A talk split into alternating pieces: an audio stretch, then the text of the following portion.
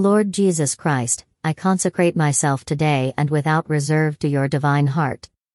I consecrate to you my body with all its senses, my soul with all its faculties, my entire being.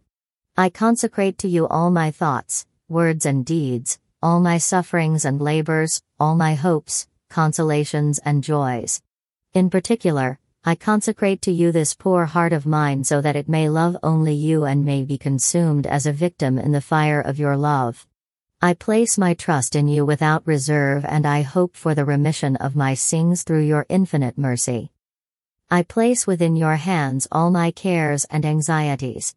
I promise to love you and to honor you until the last moment of my life, and to spread, as much as I can, devotion to your most sacred heart. Do with me what you will, my Jesus. I deserve no other reward except your greater glory and your holy love. Take this offering of myself and give me a place within your divine heart forever. Amen. See the link below for more about the Sacred Heart of Jesus. Please load our free Bob and Penny Lord app. Here is how to download our free Bob and Penny Lord app.